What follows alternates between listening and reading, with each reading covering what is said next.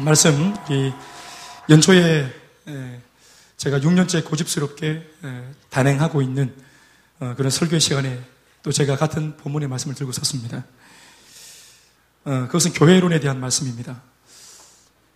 어, 교회가 하나님의 주시는 비전을 감당할 수 있는 그런 그릇이라는 측면에서 교회 구성원들은 하나님이 주신 한 가지 비전에 단단하게 붙들려 있을 필요가 있습니다. 100명이 모이는 성도들이 모이는 교회에 100가지의 비전이 있었으면 그것은 하나의 공동체라고 말할 수가 없습니다. 어, 영화를 보기 위해서 모여있는 한 극장에 빼곡히 사람이 차 있어도 우리가 부흥이라고 말하지 않습니다.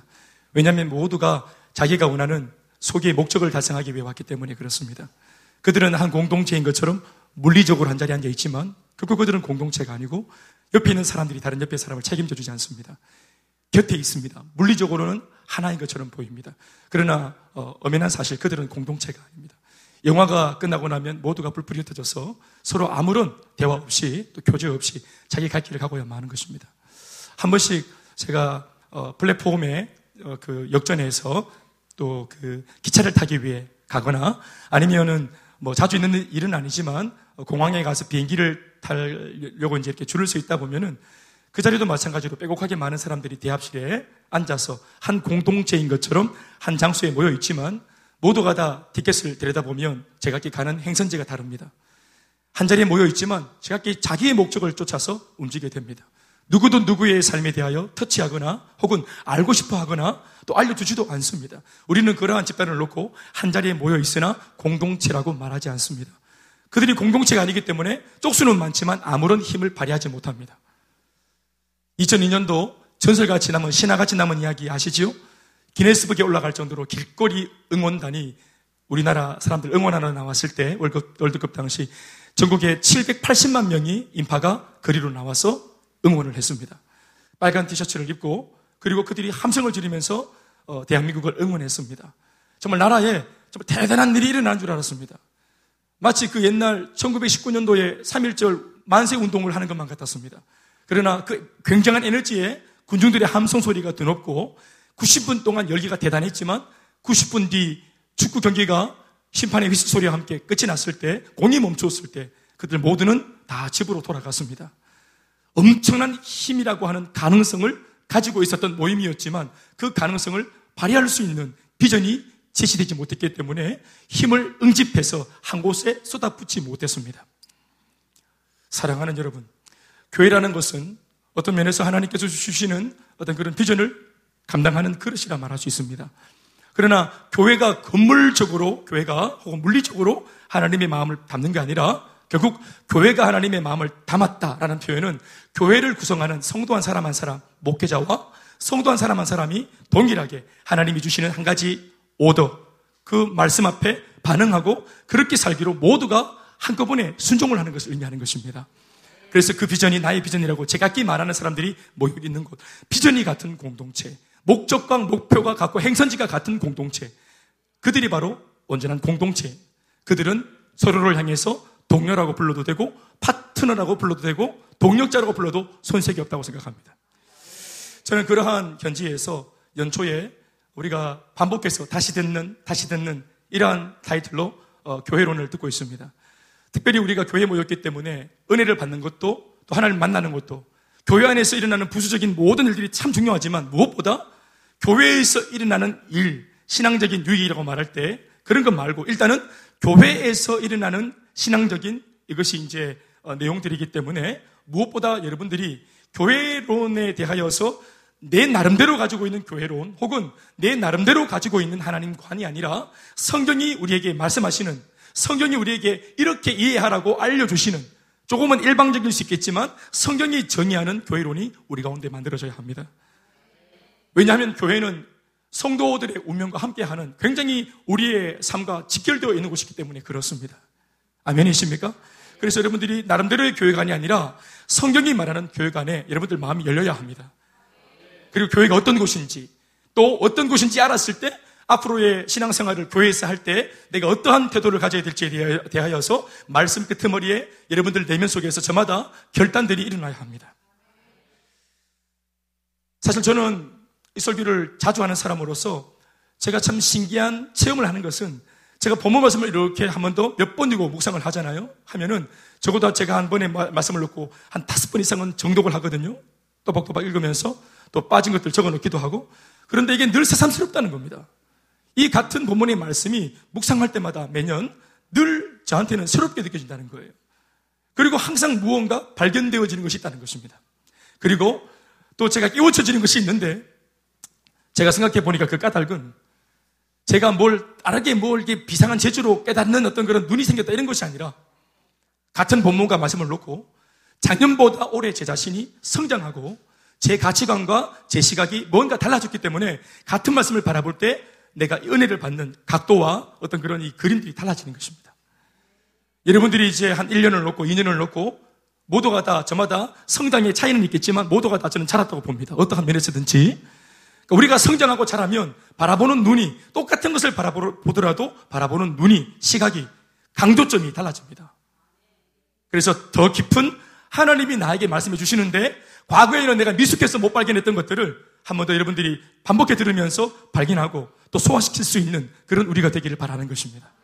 그래서 저는 연초에 교회론이 같아져서 모두가 같은 말, 같은 마음, 같은 뜻으로 하나 된 진짜 그야말로 명실상부한 주 예수 그리스도의 공동체가 되어져서 하나님이 때마다 시마다 부어주시는 은혜 앞에 반응하고 달려갈 수 있는 온전한 공동체, 그런 우리 교회가 되길 바라는 것입니다. 옆에 사람과 인사하시겠습니다.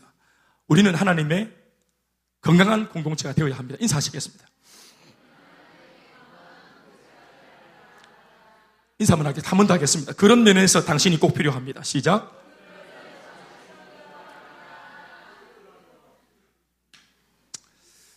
다시 듣는 평신도 교회의 주체 말씀입니다.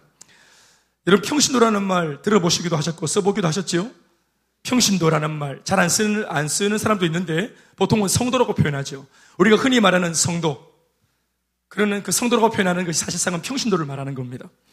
이 평신도라는 말은 원래 어원이 헬라어로 보면은 라이코스 혹은 라오스라는 단어에서부터 가져와 사용하게 된 말인데 정확한 뜻은 하나님의 백성 전체를 아울러서 아주 통칭해서 쓰는 말입니다. 예수 믿는 모든 사람들이 그러니까 라이코스, 라오스 다시 말해서 평신도인 겁니다. 이 평신도라는 말 속에는 지금의 목회자도 그리고 직분자도 일반 어떤 그런 타이틀이 없는 평범한 그야말로 평신도들도 다 포함되어 있는 것입니다. 그러니까 광범위한 의미입니다. 지금은 우리가 뭔가 이 평신도라는 단어를 성직자와는 다른 구분되어진 어떤 평범한 자기 잡을 가지고 있는 그리고 예수를 믿는 그 일반적인 크리찬을 가리켜서 성도라고 혹은 평신도라고 말하는 것 같지만 원래 어원은 예수 믿는 모든 사람들, 하나님의 백성 전체를 통칭해서 쓰는 단어였습니다. 평신도. 4세기경 교회가 급성장하자 교회 안에서 전문적으로 사역하는 사람과 세상 직업을 가진 성도를 구별하기 위해서 카프리안이라는 사람이 처음으로 평신도라는 단어를 차용해 왔다는 기록이 있습니다. 아무튼 평신도는 풀타임 사역자, 저 같은 목회자에 비해서 조금 더 열등하거나 혹은 모자란 존재가 아니라는 사실, 동등하다는 사실을 여러분들 인식할 수 있길 바라는 것입니다. 물론 오늘 우리네 교회에서, 오늘날 우리의 교회에 이렇게까지 평신도를 저급하게 말하는 사람은 없다고 봅니다. 뭔가 목회자보다는 열등한 존재. 물론 그렇게 보는 사람은 없겠죠. 그러나 암묵적으로는 성도 자신이나 혹은 목회자들 간에도 평신도는 뭔가 하나님 나라를 위하여서 보다 더 큰 일을 할 수 없는 존재, 혹은 해서도 안 되는 존재, 목회자마다 오버하면 안 되는 존재라고 우리가 여기고 있는 것이 사실 미안한 말이지만 현실적인 현재 우리가 가지고 있는 평신도에 대한 개념이 맞습니다. 그러니까 원래 평신도가 가지고 있는 어원적인 의미의 말보다 우리는 지금 훨씬 더 잘못된 오해를 하고 있는 것입니다. 그러나 우리가 알 것은 평신도가 그럼에도 불구하고 교회의 주체라는 사실입니다. 아멘이십니까? 교회의 주체라는 사실을 알지 못하는 평신도는 교회의 주책입니다.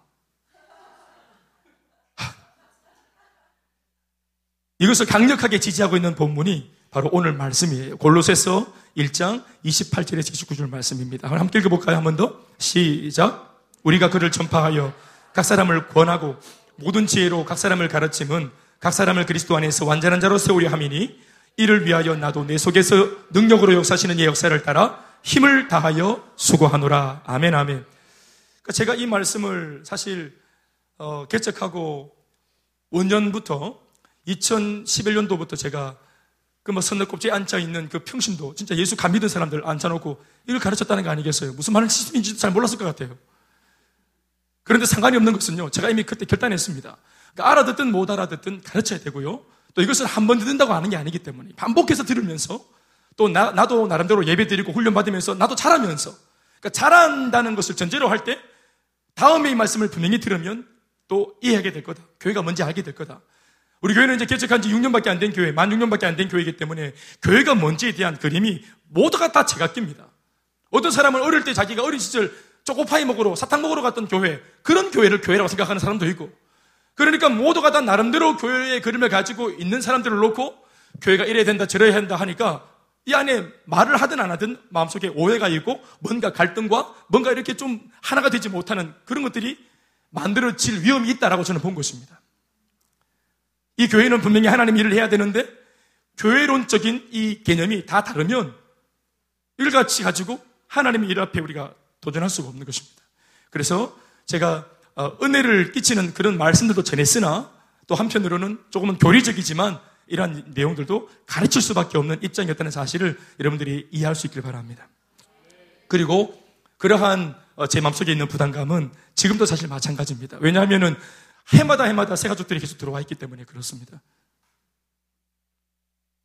한평생 제자 훈련에 생을 바쳤던 고 옥하는 목사님은 이 본문을 제자 훈련의 대현장이라고 제목을 붙였었습니다. 특별히 29절 말씀에 힘을 다하여 수고한다. 바울이 직접 1인칭으로 말합니다. 내가 힘을 다하여 수고한다. 그러면서 바울이 자기 자신을 놓고 나는 수고하고 있다라고 조금은 나 부끄러운 얘기지만 이것을 오늘 사람들한테 지금 드러내고 있습니다. 힘을 다하여 수고한다. 라는 이 말, 이 우리말에 보다 더 구체적인 어원적 의미는 몸부림을 친다, 발버둥을 친다, 이렇게 표현하면 됩니다. 힘을 다하여 나는 발버둥을 친다. 힘을 다하여 나는 뭔가를 위해서 몸부림을 치고 있다. 수고한다. 바울이 그렇게 했다는 말입니다. 그러니까 생각해 볼 것은 사도 바울로 하여금 몸부림을 치도록 만들었던 단 한 가지 그의 관심사, 그가 주목하고 몰입했던 사역이 뭐였냐? 도대체 뭘 위해서 그렇게까지 몸부림 쳤나? 또 사도 바울로 하여금 발버둥을 치면서까지 주목하게 했던 존재가 누구냐? 도대체 누가 그렇게 바울의 관심을 끌었냐? 각 사람입니다. 오늘 본문에 그대로 담고 있기를 각 사람. 그 각 사람을 위하여 사도 바울은 모버림을 치고 그 각 사람을 위하여 사도 바울은 발버둥을 치고 수고하면서까지 감당하려고 했던 그 사역의 내용. 그 사역의 내용을 구체적으로 말하면 본문에 그대로 적고 있는 바와 같이 28절 말씀이 나오고 있죠. 첫 번째는 뭐 하기 위해서 발버둥 쳤다, 모부림 쳤다? 전파하기 위해서. 두 번째는 뭐 하기 위해서 발버둥 치고 모부림 치고 수고했다? 대답해 보십시오. 두 번째, 권하기 위해서. 각 사람에게 권하기 위해서. 그리고 또 무엇을 위해서 모부림 치고 발버둥을 쳤다? 세 번째 뭐라고요? 가르치기 위해서입니다. 그래서 얻고자 한 결과가 무엇이었는가 하면 그 각 사람, 성도, 평신도 각 사람 각 사람, 여기 앉아 있는 여러분들도 마찬가지. 이런 성도 각 사람 각 사람, 한 사람 한 사람 모두를 그리스도 안에서 완전한 자로 세우기 위함이었다고 말하고 있습니다.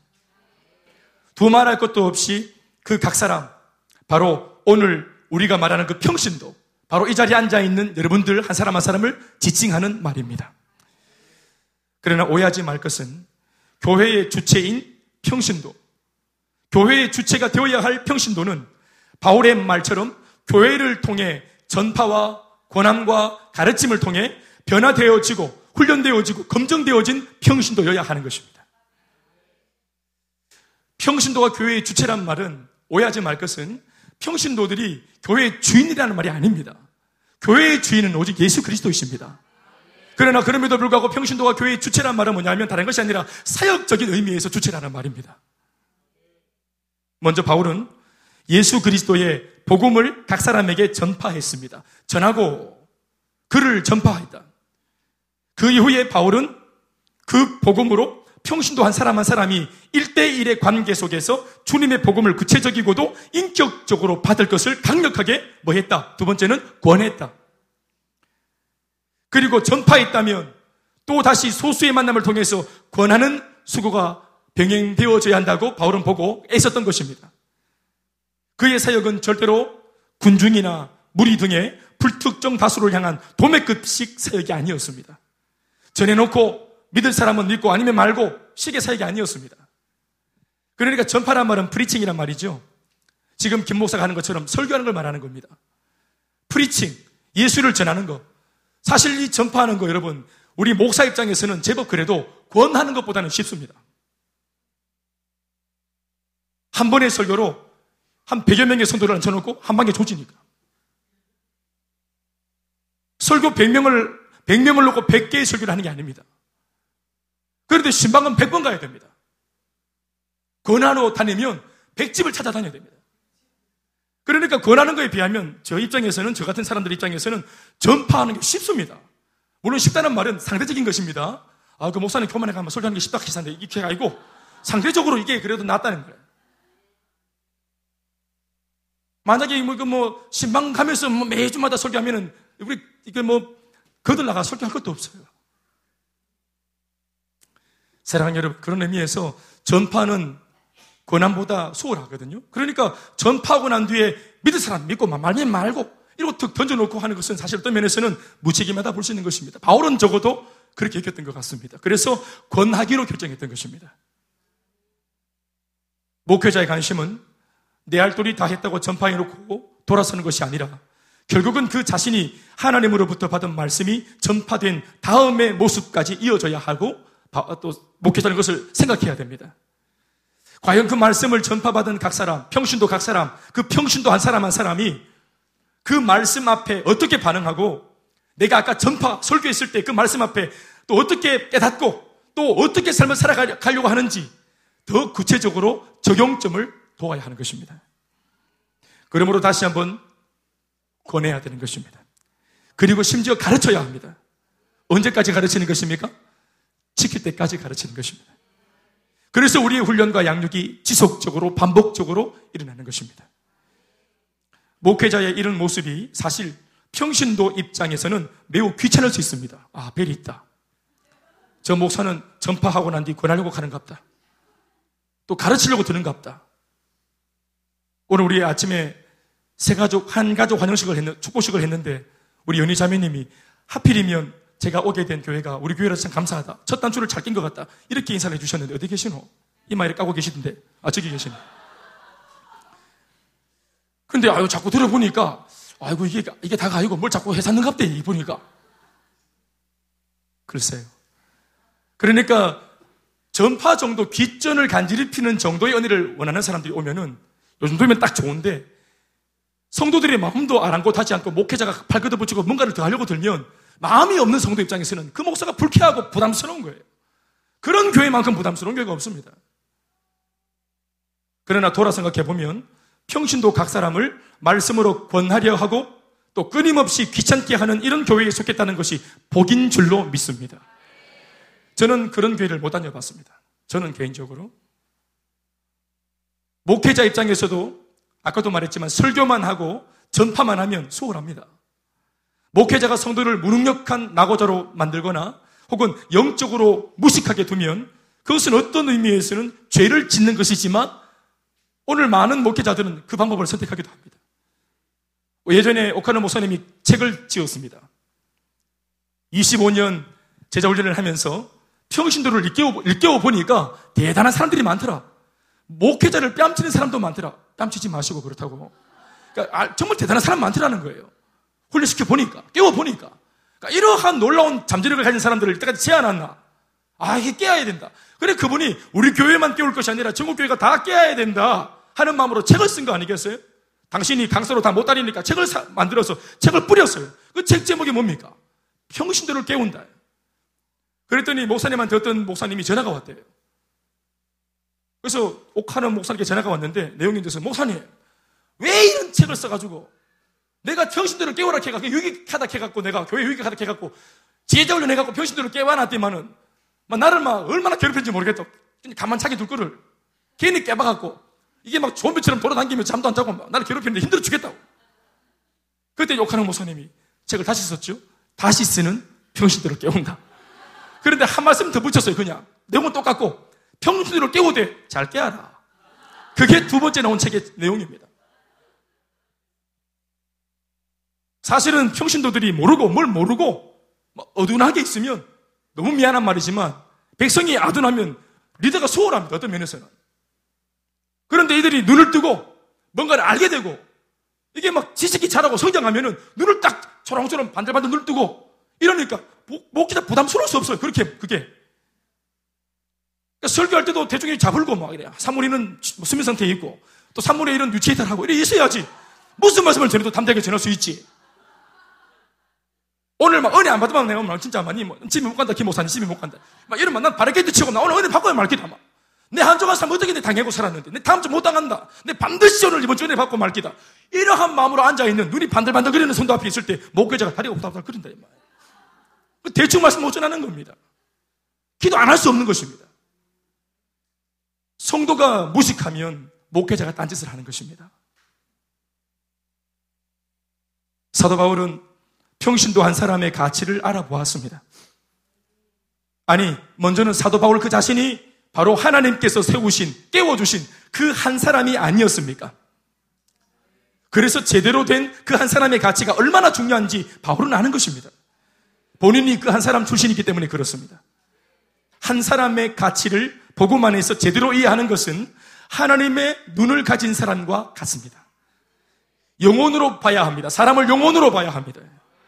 여러분 전도할 때 아빠를 아빠라 보니까 전도를 못하는 겁니다. 아버지를 영혼으로 봐야 됩니다. 어머니를 영혼으로 봐야 합니다. 술 주정뱅이 같은 아버지, 알코올 중독을 가지고 있는 아버지, 나한테 잘못한 아버지, 그런 어머니 아버지, 또 친구, 동료, 남편을 영혼으로 봐야 복음을 전할 수 있는 것입니다. 인간으로 보니까 소상한 것입니다. 복음과 함께 할 때의 모습. 저 사람 더하기 복음, 복음의 역사가 함께 역사되었을 때 저 사람의 모습을 우리가 상상해야 되는 것입니다. 그러면 모든 사람들이 가치롭게 보입니다. 진 하나 더하기 복음이면 정말 가치. 지금도 예쁘지만 더 가치롭고 예쁩니다. 복음과 함께한 진 하나 아름답습니다. 네가 하면 해야지. 여러분 다 마찬가지입니다. 여러분 지금 제법 괜찮으신데요. 복음의 진수를 발견하고 정확한 복음을 깨닫는 여러분들이 되면 지금보다 비교할 수 없을 정도의 여러분들이 저는 될 수 있다고 믿습니다. 매력적일 겁니다. 정말 또 실제로 여러분들이 우리 교회 처음 왔을 때보다 지금 더 매력적입니다. 김경민 자매님, 저런 분들. 똥머리 말아 올리가면 눈 날카롭게 가가지고 막, 아, 네, 한번 지켜보세요. 이렇게 그때 얼굴하고 좀 완전 다르잖아요. 여러분들이 볼 때는 자신에게 점수를 후하게 못 줄지 몰라도 다 지켜봤던 제 입장에서는 달라진 것이 있다는 거죠. 알고 있습니다.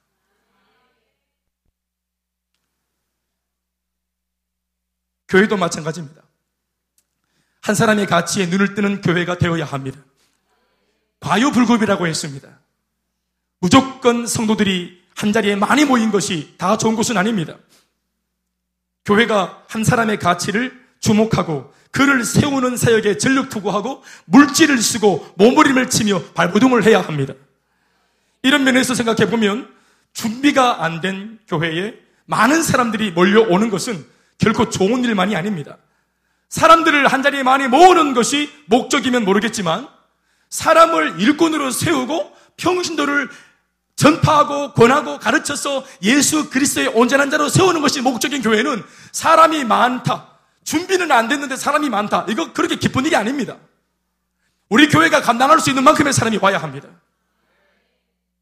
다시 말하면 목회자가 관심을 두고 한 사람 한 사람의 기도 제목을 알고 그와 같이 호흡을 하고 그 사람에게 권하고 양육을 통해서 훈련을 통해서 또 복음을 전할 수 있는 상황들 속에서 그 사람이 자라는 모습을 터치할 수 있는 환경이 좋은 교회의 환경입니다. 사랑하는 여러분, 그러나 오늘 그 수많은 터치가 오히려 부담되어서 익명성이 보장된 교회를 소원하는 성도들이 얼마나 많은지 모릅니다. 하나님의 말씀을 들으면 반드시 내 인생의 계획을 송두리 젠들어 놓습니다. 하나님 말씀이라는 것이. 그래서 그게 싫은 겁니다. 그래서 과도하게 말씀의 은혜를 받고 싶어 하지 않습니다. 성도들은. 또 이런 입맛을 잘 알고 그런 사람들의 입맛에 맞게끔 교회를 세팅해 놓고 사람들을 불러 모으려고 한다면 얼마나 그렇게 많이 우리도 여러분 사실 지금 제가 한번 해볼까 말 한번 좀 해볼까요? 사람 많이 모으려고 들었으면 제가 사람만 많이 모았으면 지금보다 사실 더 모을 수 있었습니다. 제가 제가 여러분 이벤트 달인입니다. 우습게 보지 마세요. 청년부 제가 여러분 정말 18년 했다 아닙니까, 제가? 안 해본 거 없습니다, 진짜. 이 쇼, 저 쇼, 뱀쇼 안 해본 거 없어요. 뭐 매직쇼, 뭐 하여튼 뭐 별거 다 안 해본 게 없습니다, 제가. 연예인 제가 그, 이거 저기 초청하는 그거 제가 그 담당이었거든요. 별의별 쇼를 다 해봤습니다, 제가. 예. 지금은 몸값이 비싸진 소양시, 소양시. 소양시 근데 그때 한 타임에 30만 원 드릴 때 불러다가 본인은 한 몇 곡 하고 가야 되는데 계속 붙잡아 놓고 제가 시키고 막 들이대고 땡기고 더 막 하게 하고 뽑아내고 완전 뭐 단물섬을 다 뽑아 아마 꿈에도 대구가 싫을 겁니다 그 자매 쫙쫙 다 뺐으면 다 쫓아 단물섬을 다 빼보세요. 그러고 나더만은 크대. 사람 모으는 것이 목적이었으면 아니죠. 우리는 그것이 목적이 아닙니다. 온전한 자로 세우는 것입니다. 온전하게 세워져서 가장 수혜를 보는 사람들은 온전하게 세워진 여러분 자신일 것입니다. 여러분들 자신 마음속에 성취감과 행복감이 충만해질 것입니다. 여러분들이 행복해질 때까지 고민할 것입니다. 가르칠 것입니다. 온전해져야 할 것입니다. 저는 많은 사람들에게 제법 인사를 들었습니다. 목사님, 감사하다고. 나를 귀찮게 해줘서 고맙다고. 나를 가만두지 않아줘서 고맙다고. 저도 사람이기 때문에 똑같은 시간을 쓰고 저한테 물리적인 한정된 에너지가 있습니다. 이거를 제가 무슨 마르지 않는 샘처럼 막 계속 퍼낼 수 없습니다. 또 나이를 먹고 이러니까 죄송합니다 어른들한테 막 고리 띵합디다 이 수진 막 이게 막 감지로 나면 띵합디다 막 들어가면 띵 돌아요. 우리 김은주 집사님 오늘 뭐 따끈한 차도 주셨는데 네. 이거 먹고 정신 차려서 똑바로 하라 이 말이 아니겠어요? 기름은 쇠해지고 한정된 에너지로 퍼줄 수는 없고 저는 선택을 했습니다. 저는 여러분 똑같은 제 에너지와 시간을 가지고 사고 조치에 많은 시간을 보내지 않으려고 마음을 먹었습니다. 물론 사고 조치, 제가 말하는 사고 조치는 신방을 말합니다. 성도들이 신방을 왜, 왜 갑니까? 목회자가? 그들이 삶에서 마음대로 삶이 안 살아져서 자빠지고 쓰러지기 때문이거든요. 그런데 무엇보다 그들이 삶 속에서 마귀를 만났을 때, 유혹을 받았을 때 넘어지거나 쓰러지지 않도록 자기 속에 다 복음이 있잖아요. 여러분들 속에 다 예수가 있지 않습니까? 그건 여러분들이 써먹을 수 있는 겁니다. 여러분들 속에 있는 복음 여러분들이 써먹을 수 있는 거예요. 목회자가 와서 시동 안 걸어줘도 여러분들이 시동 걸 수 있어요. 모타가 돌아갑니다. 그런데 훈련받은 적이 없기 때문에 이걸 실현해 본 적이 없기 때문에 삶으로 살아내 본 적이 없기 때문에 막막하니까 자빠지고 쓰러지는 거예요. 그러니까 교회에서는 성령 충만한데 밖에 나가면 잼뱅이가 되는 거예요. 그러니까 항상 교회는 설교가 나한테 돌아보면은 시방할 군대가 천지 막 구덕인 겁니다. 제가 같은 에너지로 제가 어디에 쓰고자 마음을 먹은 거냐면은 저는 사전 조치하기로 마음 먹은 겁니다. 사전 조치가 뭡니까? 양육과 훈련입니다. 여러분들이 시험 만나기 전에 시험을 돌파할 수 있는 여러분들 속에 있는 복음을 깨닫게 해주는 것. 기도의 성답 받을 수 있는 환경을 열어주는 것. 당신이 기도해도 응답 받을 수 있다고 가르쳐야 하는 거예요. 그럴 때 성도들이 문제를 만났을 때 목사 기다리는 것이 아니라 자기가 문제를 만난 현장에서 기도하고 돌파해 가는 거예요.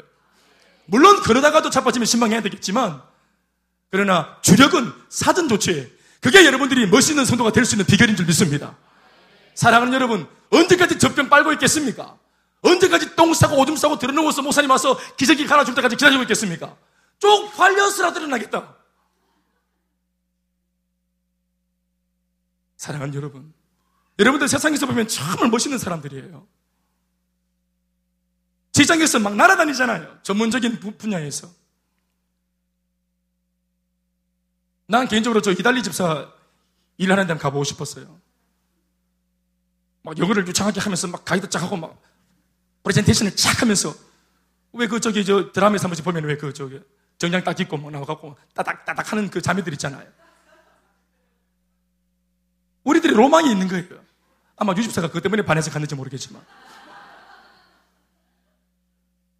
여러분, 저보다 나는, 나는 날아다니시 그런데 교회만 오면 잼뱅이가 되는 거예요. 신앙을 가지고 삶에 적용하는 것에는 모두가 잼뱅이가 되는 거예요. 우리 준영 경제도 지금, 예? 지금 저 사업체를 세 군데나 오픈해가지고 쫙, 저 젊은 사람이. 그래, 잘 나간다며. 그래, 할렐루야. 네. 우리 전화기 필름 좀 갈아주세요. 때 같아가지고. 근데 교회에 오면은, 물론 저분이 그렇게 하는 게 아닌데, 우리가 잼뱅이가 된다, 잼뱅이가. 주도적이지 못하고, 소극적이고. 우리 최정 집사님 병원에 가보니까 멋있대. 다음 환자분, 딱, 딱. 어, 경선. 네, 심장 멀쩡합니다. 그 말 들으니까 위로가 막 되더라. 복음이다, 복음. 어, 나 위가 좀 안 좋은가 싶었는데, 딱 해보시더니, 어, 위가 말짱합니다. 어, 복음이 돼, 복음. 한마디 한마디가 진짜 막, 어, 언제 한번 제가 갔더만은 심전도 검사하는데 그 수간호사가 내보고 절구도 안 쳐다보고 카드 딱딱 넘기면서 김대현 씨, 네 하니까 어, 가슴까지 올리고 발목까지 내리세요. 이래가지고 제가 가슴까지 올리고 발목까지 내리면 그래가 가만히 있었더니 아, 왜 가만히 계세요? 누우시고요. 가슴까지 올리시고 발목까지 내리세요. 이렇게 또 가시는 거예요. 그러니까 파티션 뒤에서 와, 이 병원 이상한 병원인데. 그러더니 이분이 들어오셔서 아, 참 이러면서 이제 옷도리를 가슴까지 올리고 양말을 발목까지 내리더래요. 나는 바지 내릴 뻔했다. 바지 바지를 깜짝 놀랐어요. 나도 병원 가니까 어리버리해지더라고. 이렇게 총기 있는 제가 병원 가니까 긴장이 돼가지고 뭐 주사 놓을까봐 잘못하면 잘못하면 주사 그냥 나쁠까봐 무서워가지고 뭐 시키는 대로 하려고 마음을 먹고 있는데 말, 말기가 안 들리는 말기가 근데 저번에 저기서 본인이 잡을 하니까 내가 볼 때 멋있어 보입니다. 오 성경제 저 어디 가보있긴 해막 침대 쫙 깔아놓고는 아무 때나 들어놓 보라고 막. 본인이 그 사업장이라고. 아무 때나 들어놓 보라고. 한개줄 것도 아니면서 자꾸 들어놓고 아, 여러분들 그 사업장 가보니까 다 프로페셔널하고 멋있습니다. 예? 근데 교회 오면은 신앙적으로 사는 거 전부 다 제명이에요. 뭐 하는 죄? 예, 민성아, 할렐루야. 그래, 잘 되고 있다, 지금. 응. 그래, 분발할게. 사람 많이 모으는 것이 목적이 아닌 것입니다. 여러분들이 우리 교회 이만큼 모인다 하는 하나, 둘, 셋, 넷 카운트 인원 점명하는 그 카운트에 들어가는 숫자 하나가 되어서는 안 되는 것입니다. 여러분 한 사람 한 사람이 행복해야 될 책임과 의무가 있는 사람 아닙니까? 다 하나님 앞에서 이유가 있어서 이 땅에 보냄받은 사람들 아닙니까? 누군가에게는 소중한 남편이자 아내이자 아버지이자 또 아들이자 딸이지 않습니까? 고작 교회에 의자 하나 채워주는 그런 머리 숫자 하나 채워주는 사람 되어서 되겠습니까? 그게 무슨 의미가 있습니까? 바울은 이것을 알았던 것 같습니다. 그래서 각 사람 각 사람이 전파, 권함, 가르침을 통해서 이 사람들 모두가 다 성장해서 예수 그리스도의 온전한 제자가 되기를 학수고되 했던 것입니다. 그리고 그렇게 됨으로써 본인들이 행복해져서 예수를 잘 믿을 수 있고 또 이 땅에 와서 한번이 된 인생 하나님 앞에서 제대로 살아냄으로써 이 훗날 먼 훗날 주님 앞에 섰을 때 부끄러움 없이 살다가 왔다고 한마디 할 수 있는 사람이 될 수 있도록 주님께 칭찬 들을 수 있는 사람이 될 수 있도록 목회자가 전심을 다해서 그렇게 교인들을 세워가는 것이 목회의 본질인 줄로 믿습니다. 이것을 위해서 에너지를 쏟아야 하고 발버둥을 쳐야 하고 물질을 써야 할 줄로 믿습니다. 제가 왜 아울러치를 할까요? 왜 사역들을 하고 왜 전도를 하고 왜 행복 모임을 하고 왜 선교사를 보낼까요? 거기에 갔다 온 당사자들이 고생을 바가지로 하겠지만 갔다 오면 왜 보냈는지 의미를 알게 되는 겁니다. 본인들이 그렇게 살아갈 수 없는 거예요. 본인들이 그렇게 성장할 수 없는 것입니다. 나 같은 사람이 이렇게 뒤늦게 예수 믿어서 변화받고 쓰임받는다는 기쁨. 내게도 필드가 있다는 사실. 나도 뭔가 주님 나라 위해서 이렇게 뭔가 기여할 것이 있다는 사실. 젊은 사람들만의 판이 아니구나. 누구든지 예수 믿고 변화받고 검증되어지면 평신도가 주체가 되어서 쓰임받을 수 있구나. 교회가 짬밥이 아닙니다. 믿습니까, 여러분? 교회 혈련이 아니에요. 혈족들이 이 자리, 이 교회를 굴림해서 막 밀어주고 낙하산 인사하고 목회자한테 잘 보이고 또 목회자도 뭔가 좀 부담스러우니까 세워주는 여러분 그렇게 야합하고 은근슬쩍 그렇게 세워지는 교회가 되어서는 안 되는 겁니다. 어차피 우리 교회는 지금 역사와 전통이 없기 때문에 그런 것도 있어서는 안 됩니다. 그것이 제, 제게 상당히 많은 기도를 할 때에 제가 관심을 가지고 있는 영역이고 몸부림을 치고 있는 영역입니다. 쉬면 터질까? 불면 날아갈까? 제가 훈련받을 때 이런 말을 많이 들었는데 목회를 해보니까 정말 그런 것 같아요.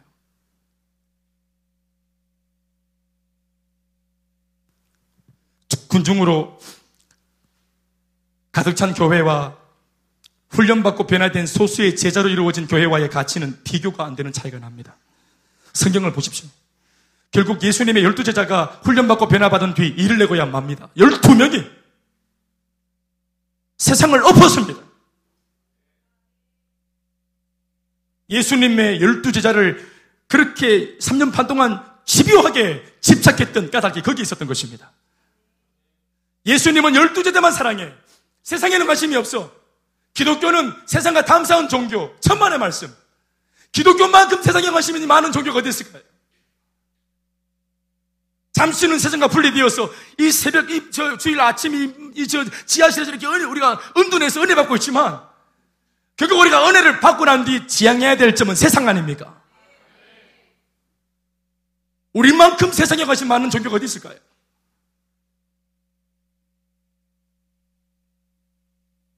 그러나 우리가 충분히 바뀌어지지 못하면, 우리가 충분히 변화되어 있지 못하면 험악한 세상의 밥이 되는 것입니다. 사탄에게 완전히 장난감처럼 놀이기감이 되는 것입니다. 그게 속상해야 됩니다, 여러분.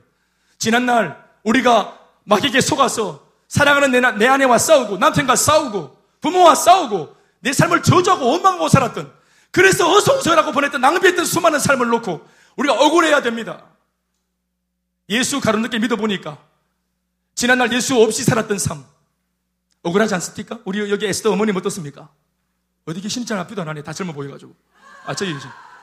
가로늦게 내 받아 보이기에 예수 없이 살아가지고 내 성질대로 내 주대로 살았던 그래서 실수가 많았던 삶을 놓고 내가 왜 야들처럼 이렇게 어릴 때 예수 몰랐을까? 내 친구들 중에서는 어릴 때부터 예수 믿는 것들이 있었는데 순자, 말자 이런 애들. 그것들은 도대체 왜 나한테 복음을 안 전했을까? 짜증이 안 납니까? 할렐루야. 그 짜증이 나야 되 는 거 아니겠어요? 억울해야 되는 거 아니겠어요? 지난 내 팔 흔들면서 이렇게까지 안 살아도 안 살아도 되는데 늑대처럼 이리 때처럼 손톱 꺼내가지고 무릎 뜯고 전쟁하듯 싸워왔던 한 많은 인생을 살아왔던 기댈 것 없어서 울고 불고 내가 내 속에 있는 한이 감당이 안 돼가지고 폭발하고 남을 원망해하면서 전쟁처럼 살아왔던 삶이 억울해야 되는 거 아니겠습니까? 예수 안에 있으니까 이렇게 평안할 수 있는데 인생의 불을 이렇게 빨리 진화시킬 수 있는 것이었는데 인생에 답이 없는 줄 알았잖아요. 돈으로만 해결되는 줄 알았잖아요. 그래서 속았잖아요. 1993년도 여러분 제가 지나간 그 기사지만 우연히 제가 보게 되었는데 30대 후반의 젊은 부부가 서울에 사람, 삶이 좀 어려워져서 좀 자기 수준에 맞는 전세를 얻으려고 그것도 일요일 날 오후에 이 부부가 같이 두 살배기 아이를 차에 태우고 그리고 둘째 9개월 임신하고 그리고 이제 전셋집을 얻으러 나왔다가 가는 곳마다 오늘 가서 좋은 집을 얻을 줄 알고 방을 얻을 줄 알고 갔는데 한 네 군데를 쫓겨났어요. 실제로 가보니까 자기가 가지고 있는 재산보다 훨씬 더 돈을 많이 부르니까 이걸 얻을 수가 없는 거예요. 그래서 네 번째 두드리고 나오는데 차 안에서 이 부인이 한마디 했던 모양입니다. 당신은 이 나이 먹도록 우리 이렇게 지금 길거리 나앉도록 해준 게 뭐가 있냐 이런 말 했던 모양입니다. 돈 천만 원 이상 돈도 하나 못 모아가지고 그리로 나앉게 됐다 이렇게 불평을 했던 모양입니다. 남자의 자존심을 건드린 겁니다. 그래서 순간적으로 이 차를 몰던 사람이 그대로 감정이 주체치 못해서 골목으로 기어 들어가서 바로 그 자리에서 9개월 임신한 아내를 목졸라 죽이고 두 살배기 아기를 목졸라 죽여버렸습니다.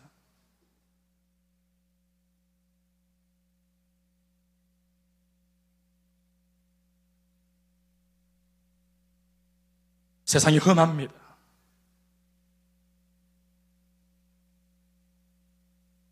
교회가 기회입니다. 여러분, 가정에서 우리가 금이 오기 아무리 아이를 길러도, 교육해도 이 아이들이 만나게 되고 주로 제법 더 많은 시간을 자신들이 할애할 세상이라는 곳은 우리도 이미 아는 바와 같이 우리들이 사는 시대도 참 어둡지만 우리 아이들이 어른이 되어서 살아갈 세상은 더 어두울 겁니다. 더 험할 겁니다. 지금 어른들이 우리가 살고 있는 시대를 놓고 이런 사건 사고 기가 막힌다. 세상 요지경기다 하는 말처럼 우리가 더 나이가 먹고 아이들이 자랐을 때 그들이 살 세상은 더 험할 겁니다. 기상천외한 사건들이 비일비재하게 일어날 겁니다. 그 말은 우리 아이들이 아무런 대안 없이 모든 이런 엄청난 위험 앞에 빈몸으로 맨손으로 노출될 것이라고 하는 것이 자명하다는 사실입니다. 여러분, 이 아이들이 만나게 될 세상은 그렇게까지 험한데, 고작 엄마 아빠의 사랑받고 온 시련의 화초처럼 지난 유년 시절에 그렇게 사랑을 받았다고 사랑받은 것으로 환란을 극복할 수 있을까요? 그건 여러분 너무 근거 없는 낙관주의입니다. 만만하지 않습니다, 여러분. 자신의 아내와 두 살배기 아기 얼굴을 보고 어떻게 목을 조를 수 있겠어요? 한순간 유혹을 받고 마귀의 어떤 공격을 받으면 핵가닥 하는 것입니다. 천년을 저버리는 것입니다. 세상의 압박이 만만하지 않습니다. 왜 바울이 이 골로새서 골로새 교회에 있는 성도들을 이렇게까지 뭐 골로새 교회뿐만 아니라 갈라디아 교회, 고린도 교회, 에베소 교회, 빌립보 교회 가는 곳마다 성도들을 가만두지 않고 왜 그렇게 팔을 걷어붙이고 그렇게 정신머리 없이 그들이 싫어하는데도 성도들이 귀찮아하는데도 아나무인격으로 달려들어서 양육하려고 하고 말씀을 그들에게 전해주려고 했을까요? 예수 믿는 사람의 삶이란 이렇게 위대한 것이라 네가 연인들 영접해서 마음에 품은 그 예수가 굉장히 네 생각보다 위대한 분이다. 이거를 알려주기 위해서 바울이 눈물로 간청을 하며 온 힘을 다해서 아까 우리 존 파이퍼 목사님 영상처럼 인생을 낭비하지 마시라고 자신의 인생을 그렇게 함부로 그렇게 어, 호작질하지 말라고 그 정도의 삶을 놓고 이혼 안 해도 된다고 인생 포기하지 않아도, 않아도 된다고 방법이 있다고 우리 현재 지금도 행복 모임에서 만나고 있는 젊은 부부가 우리 교회를 통해 지금 이 메시지를 듣고 있고 지금 이혼 이상 끝까지 간 부부가 지금 회복되고 있는 중에 있습니다. 행복 모임 공식적으로는 방학이지만 그 불신자들이 그들이 몸담은 상황과 환경이 절박하면 그건 방학이 아닌 것입니다. 그것을 발견한 사람이 하나님이 포기하신 줄로 믿고 헌신해야 되는 것입니다. 비록 우리는 고달프고 힘들고 방학이라는 데는 좀 쉬는데 나도 좀 쉬었으면 좋겠는데 쉬지 못하는 어려움이 있을지라도 그 고달픔과 귀찮음과 수고를 통해 만들어지는 결과물은 엄청난 것입니다. 이런 사고의 발상의 전환이 어디에서 오는 것입니까? 권함을 받고 가르침을 받고 온전한 자가 되어진 주 예수의 제자들이 이렇게 사는 것입니다. 이전에 우리의 눈물은 내가 더 배려받지 못했을 때 교회가 나한테 준 게 뭐가 있냐고 내가 배려받지 못할 때 화가 나고 분노하고 눈물이 났습니다. 내가 뭔가 존중 여김을 받지 못했을 때 화가 났습니다. 눈물이 났습니다. 그러나 권함과 가르침을 통해서 온전한 제자로 거듭나고 보면 더 주지 못해서 화가 나고 내가 그 순간 내가 밥을 샀어야 되는 것인데 못 산 것 때문에 화가 나고 아멘 없을 줄 알았습니다. 더 사랑해주지 못한 것 때문에 화가 나고 사랑하기도 모자란 시간을 놓고 오해하고 돌아 돌아 살았으니 낭비한 시간 때문에 화가 나는 그런 우리가 되어야 하는 것입니다. 그런 것에 환히 맺힌 사람들은 이 다음 순간 하나님께서 내가 쓰임받을 수 있는 부르심이 있을 때 눈에 불을 켜고 생각하지 않고 뭐 기도해 본다 이런 거 없으면 달려가는 것이에요. 쓰임 받는 기쁨이 얼마나 황홀한 줄 알면.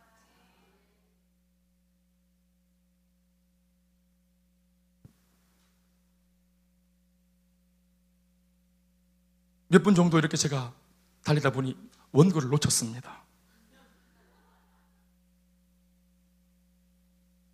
어딘지 모르겠어요. 일단 덮어놓고요. 아, 이 모험인데. 말씀을 정리하겠습니다. 말씀을 맺겠습니다와 정리하겠습니다는 다른 의미입니다. 그러니까 마음을 좀 더 여시기 바랍니다. 근데요, 성도분들이 제 경험도 그렇지만 예수님의 마음을 잘 모르시는 것 같아요. 하나님이 세상을 이처럼 사랑하셔서 독생자를 주셨어요. 예수님 입장에서는 하나님이 세상을 이처럼 사랑하시는 그 사랑과 동일한 마음을 가졌기 때문에 기꺼이 이 땅에 와주신 거예요. 하나님도 예수님도 이 땅에 오시고 보내신 한 가지 중요한 공통부모는 이 세상 사람들, 곧 우리들을 사랑하시기 때문에 그 쉽지 않은 일을 결단하신 거예요. 정말 그러니까 우리는 알지 못하는 하늘나라에서 뭔가 위대하고 굉장한 합의가 천상매의 합의가 일어난 겁니다. 하나님은 기꺼이 아들을 버리시기로 예수님은 기꺼이 당신의 생명을 버리시기로 우리한테 아무런 것도 물어보지 않고 두 분이 그냥 결정을 하셨습니다. 그 이유는 사랑이라 말씀하셨습니다. 그런데 그 사랑이 어디서 무엇인지 우리는 이해를 못하겠어요. 왜 우리를 그렇게까지 사랑하는지 잘 모르겠어요. 주일학교 아이가 예전에 제가 유년부 전도사 때 엄마한테 들었습니다. 야야 아침에 저 일어나라 저기 저 이유야 저기 학 저기 저 예배 가야 된다 빨리빨리 일어나라. 아 나는 오늘 피곤해 잠을 더 자고 싶은 것이야 뭐 이렇게 예배를 드려야 돼 빨리 일어나라. 아 나는 피곤해 죽겠어. 예수님이 너를 위해서 십자가에 달려 죽으신 거 생각하면 이 고통, 고통이 고통이 아니라고. 어? 그러니까 피곤한 것 정도로 이기고 가야 된다. 예배 드리고 가야 돼. 내가 언제 자기 맘대로 십자가에 죽으라 그랬나? 오, 이렇게 말을. 애가, 아, 그랬다 하더라고요. 엄마가 하는 말이. 생각해보니까 그런 것 같아요. 아, 누가 그렇게 오바를 하셨나, 누가? 백지로. 너무 과하신 거 아니에요? 사랑인 것입니다. 제가 영화를 하나 봤어요. 방학인데 영화 하나 정도 볼수 있는 거 아니겠어요? 패신저스라는 영화를 봤는데, 어, 이거 뭐 자꾸 얘기하면 영화를 못 볼 테니까. 이게 또, 그렇지만, 하, 저는 은혜가 됩니다, 그 영화가. 그 영화 SF를 가장한 로맨스인데요. 로맨스 영화 저 별로 안 좋아합니다. 막 지루하고 막 그래가지고. 한 사람 바라보고 사랑하기 힘들어 죽겠는데 다른 사람들 사랑하는 그 얘기 들어서 뭐 하겠어요? 저도 바빠 죽겠는데. 근데 그 남녀 사랑 얘기 그건 모르고 속아서 봤어요. 그 뚜껑 난 마무리 딱 되니까 사랑 얘기더라고. 저 같은 분들은 보지 마세요. 우주선이 지구가 이제 망해갖고 다른 행성을 하나 발견한 거라 제2의 지구를. 그래서 이제 글로 이제 이주해 가는데 5천 명이 탔어. 다 동면 상태인 거예요. 근데 이동하는 거리가 우주, 우주 알죠? 우주 스케일 알죠? 뭐 웬만하면 뭐 그냥 100년 이런 겁니다. 뭐 슈퍼마켓, 뭐 장보러 가면 100년, 뭐 오면 100년, 200년 걸리고 이렇게 오다 죽어고 이렇게. 예, 아시겠죠? 그런데 제2의 지구로 가는데 이주하는데 100년 걸리는 거예요. 100년 이상 걸리는 거예요. 그런데 이제 이게 뭔가 막 또 그 우주 먼지들 때문에 우주선이 충격을 받아가지고 그 5천 명 중에 침대 그 저 잠들어 있는 그 침대 그 하나가 깨어난 거예요. 그래서 남자 하나가 주인공 남자가 일어난 거예요. 일어났는데 그 나중에 이제 영문을 알고 보니까 다 자는데 자기는 깨어났는데 도착 시간 딱 깔아보니까 컴퓨터에 두드려 보니까 90년 남은 거예요. 90년. 도착하겠습니까? 죽어봅니다. 그래가지고 이 사람이 갈등하다가 좀 죽어보고 자살할까 이러다가 한 1년 혼자 살다가 너무 힘들어가지고 자기가 그 뻘거벗고 다니도 뭐 보는 사람도 없고 이래가지고 혼자. 4,999명은 다 자고 있고. 그런데 그 4,999명 중에서 마음에 드는 자녀 한 분을 발견한 거예요. 자는 모습이. 원래 그래 디즈니 동화 이런 데서는 뽀뽀해서 깨우는데 이게 수면 상태에 있으니까 그렇게 할 수는 없고. 그래서 이제 이거 뚜껑 열어가고 기계에 막 만져가지고 이 여자아이를 깨바꾸는 거예요. 제니프 로렌스. 그 자녀가 일어났어요. 그래서 이제 뭐 사고로 일어났다 이러면서 나도 사고로 꼈다 이러면서 거짓말 해가지고 사귀게 된 거예요. 그런데 나중에 이 자매가 어떤 영문을, 어떤 그 사건을 통해서 이 남자가 자기를 인위적으로 깨웠다는 걸 알게 된 거예요. 그래서 이 나쁜 놈아 불안당한 속여서 우리를 만나 이러면서 막 우리 다 그런 거 아니겠습니까? 우리 다 속여서 그렇게 하잖아요. 남자들이. 나중에 뒤늦게 알고는 이제 뭐 빼도 박도 못하게 되버려요. 여자분들은 막 분노하고 이렇게 뭐. 그래 막 분노하고 이렇게 하는 거예요. 그런데 나중에 또 서로 이제 그렇게 있는데 갈등 가운데 있는데 이게 우주선이 그 행성과 충돌하는 바람에 문제가 생겨가지고 폭발하게 된 거예요. 그래서 5천 명이 다 죽게 된 겁니다. 그런데 그 사실을 4,998명이 아무도 몰라요. 그런데 이 두 여자만, 아, 이 남자와 여자만 아는 거예요. 깨어났으니까. 그래서 그들이 생명을 걸고 우주 바깥에 나가가지고 이걸 고칩니다. 그러면서 둘이가 서로 애틋해지고 막 서로 화해하게 되고 죽지 마! 이래서 막 이래가지고 서로 용서하게 되고 사랑이 다시 회복되어집니다. 그런데 거의 남자가 죽었는데 여자가 다시 구해가지고 살아나게 돼요. 그래서 사랑이 싹 터가지고 잘 살았다는 얘기입니다. 이 영화가 이 내용 답니다. 그런데 우주선에서 남은 날이 90년 남은 거예요, 둘 다. 그런데 어떻게 하다 보니까 한 사람이 동면할 수 있는 방법이 생긴 거예요. 그래서 남편, 남자가 네 자라. 90년 뒤에 일어나가지고 나의 이야기를 전해다오. 이랬어요. 근데 여자가 그걸 선택하지 않습니다. 그 남자를 선택합니다. 두 사람이 참 어떻게 보면 외롭게 단둘이서 90년을 90년도 안 됐겠지. 그냥 거기서 이렇게 해로하다가 죽었습니다. 90년 뒤에 잤던 사람들이 다 일어났습니다. 다 일어났어요. 딱 깨워보니까 우주선안이 완전히 정원으로 완전히 꾸며져 있고 사람 냄새가 풀풀 나는 거예요. 누가 살았던 흔적이. 그리고 책이 하나 있는 것입니다. 이 여자분이 작가입니다, 작가. 자기가, 자기에게 있었던 일들을 다 기록해서 책으로 남긴 겁니다. 제가 그걸 딱 보면서, 와, 저게 예수님 이야기다. 아무런 영문도 모르고 잠들어 있던 우리를 놓고 예수님이 이 땅에 그냥 깨어나셔 오셔서 죽을 운명에 있는 우리를 위해서 생명 다해 우리를 살리시고 2000년 전 유대 땅에서의 그분의 고초 우리는 신화로 전설로 듣고 있습니다. 성경이 기록하고 있고 설교자들이 설교하고 있지만 그래도 우리는 여전히 우리한테는 전설에 불과하고 신화에 불과합니다. 그러나 그 당시에는 처절했습니다. 진지했습니다. 굉장한 사건이었습니다.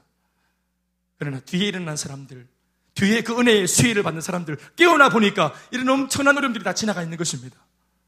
그런데 그걸 아무도 모를 수 있는데 기록되어져 있는 작가의 기록을 통해서 우리가 이런 은혜를 입었구나를 알게 되는 것입니다. 그 이야기를 들고 누군가에게 전파해야 되고 누군가에게 권해야 되고 누군가에게 가르쳐야 합니다. 하나님의 사랑을 알면 사람이 온전해집니다.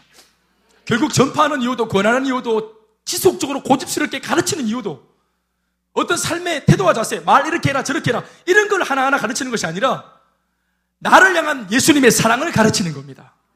사랑을 전파하고 사랑을 권하고 사랑을 가르쳐서 하나님이 너를 얼마나 사랑하는지 그 사랑을 심어주고 들려주고 체험시켜주는 겁니다.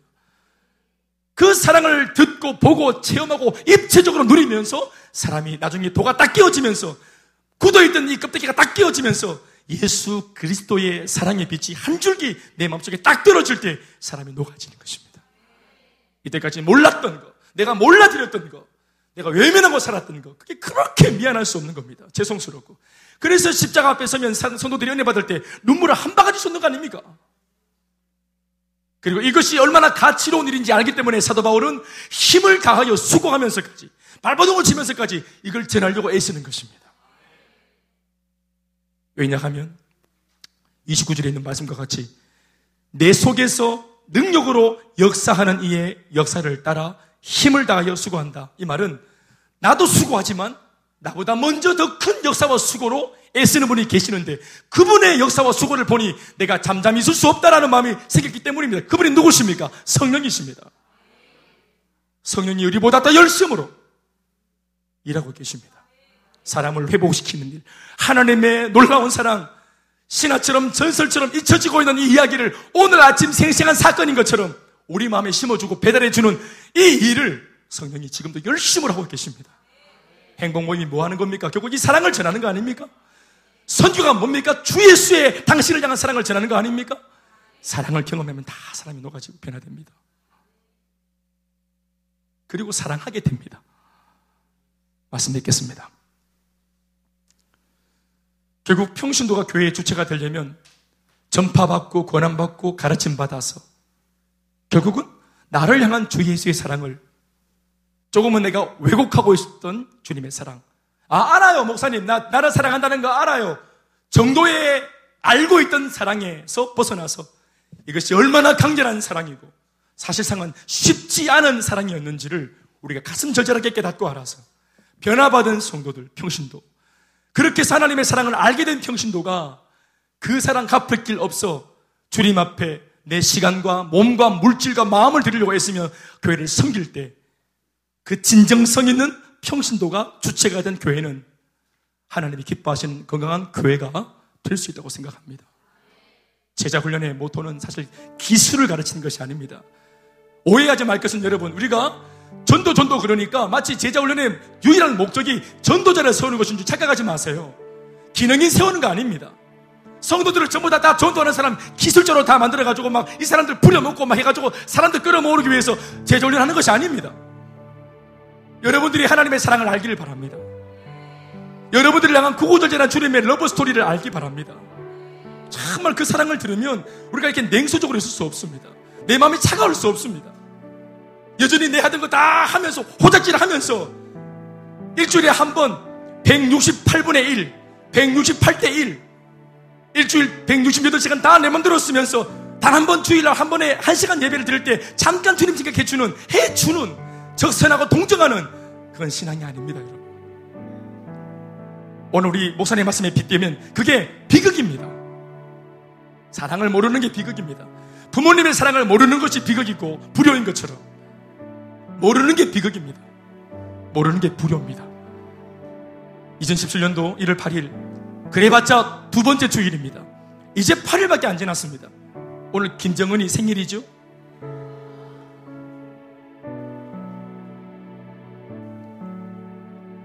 사랑하는 여러분, 주님의 마음을 알아들이기로 결정하는.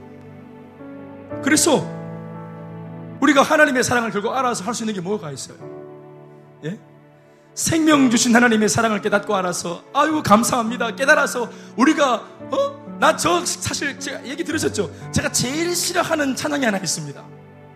잘 안 불러요 제가. 한량 없는 은혜 갚을 길 없는 은 갚아야 합니다. 뭘 갚지 못해? 안 갚으려고 드니까 못 갚지. 갚아야 해. 빚 갚으리요. 갚아야 합니다. 물론, 우리, 물론 우리가 갚는다고 갚아지겠습니까?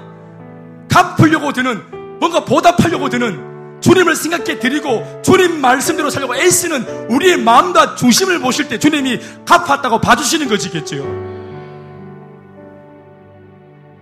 결국 우리가 할 수 있는 게 뭡니까? 주일날 한번 돌아오는 예배 시간 저기 지키는 거, 찬양할 때 손 좀 드는 거, 생명 얻은 우리가 주 예수의 그 놀라운 은혜를 받는 우리가 표현할 수 있는 감사의 표현이 고작 그래봐야 빠른 찬양 손뼉 좀 치는 거? 좀 느린 찬양 손 좀 드는 거? 주여 하고 기도 좀 하는 거? 설교 시간에 아멘 좀 하는 거? 얼마나 인색한지 몰라요.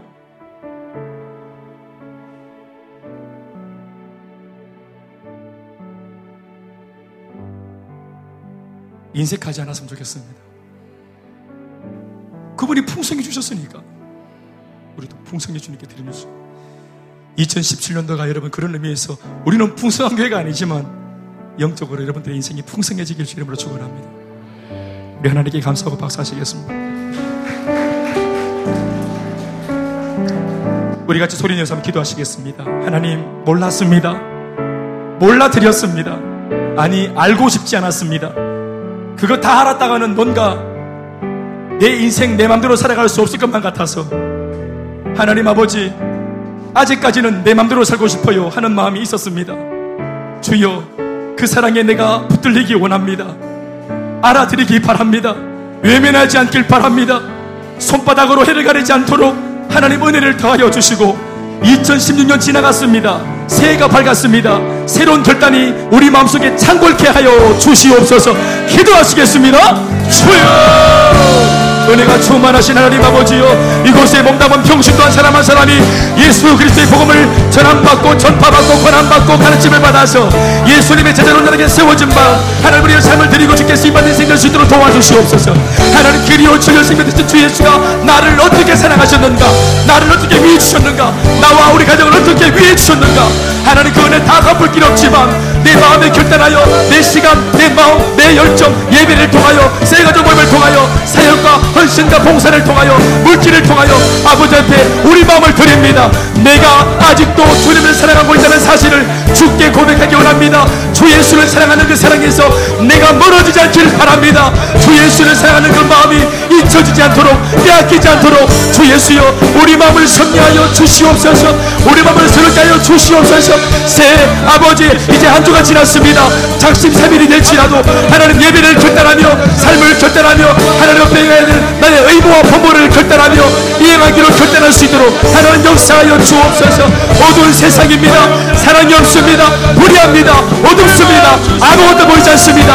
하온 아버지 내가 저번에 주 예수의 복음한 자를 붙잡고 끝까지 달려갈 수 있는 변화받은 주 예수의 사람들이 다 되게 하여 주시옵소서. 우리 한번 더 기도하실 때 하나님 잘못 살았던 것들 회개합니다. 돌이켜 주시옵시고 아버지 특별히 이렇게 전파받고 권한받고 가르침을 통해서 내가 비록 수고롭겠지만 이것을 통해 내가 온전하게 되어질 필요가 있는 나 자신입니다. 주여 나를 홀로 두지 말아 주시옵소서. 나를 방치하지 말아 주시옵소서. 몸된 교회를 통해서 내가 변화받고 세워지고 사람 놀이할 수 있도록 성도의 도리를 할 수 있도록 병신의 사명 감당할 수 있도록 나를 세워 주옵소서. 세상에서는 머리가 돌아가는데 신앙은 내가 찬백입니다. 부족한 것이 많습니다. 겁내지 말고 두려워하지 말고 한계 듣지 말고 변화받아 쓰임받는 생될 수 있도록 우리 교회 기도같이 쓰임받는 일꾼이 꼭 되어줄 수 있도록 하나님 나를 부여잡아 주시옵소서. 한번 다시 기도하시겠습니다. 주여, 오 주님, 주님 미시옵니다. 아버지 하나님 성령으로 말씀으로 내가 충만하게 충만하게 채워주세요. 오 붙들고 하여